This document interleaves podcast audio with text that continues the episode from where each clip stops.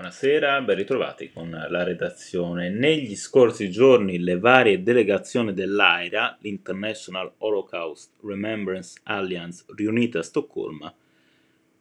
hanno ricordato quanto la distorsione della Shoah sia oggi una delle forme più diffuse e inquietanti di antisemitismo, dalle teorie complottiste che hanno preso piede nella fase più calda della pandemia, alla retorica della denazificazione d'Ucraina, tanto cara al Cremlino, e che sentiamo praticamente ripetere e reiterare quasi quotidianamente, i segnali sono sempre più allarmanti. Una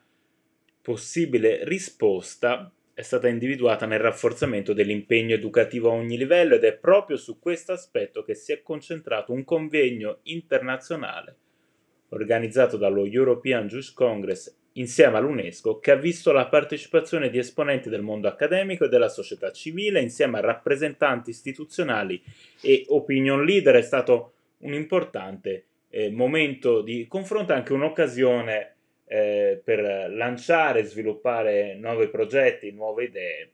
su questo fronte ad aprire l'incontro un messaggio della direttrice generale dell'UNESCO, Audre Azoulay, che ha richiamato alcune iniziative lanciate insieme alle istituzioni europee ed ebraiche, tra cui in collaborazione con il World Jewish Congress, un progetto per contrastare la negazione e distorsione della SOA sui social network. Questo anche secondo l'AIA è uno dei fronti più caldi. La nostra lotta, il monito di Azoulay, deve iniziare a scuola a trarre le conclusioni del convegno Caterina von Schurbein, coordinatrice dell'Unione Europea per la lotta all'antisemitismo.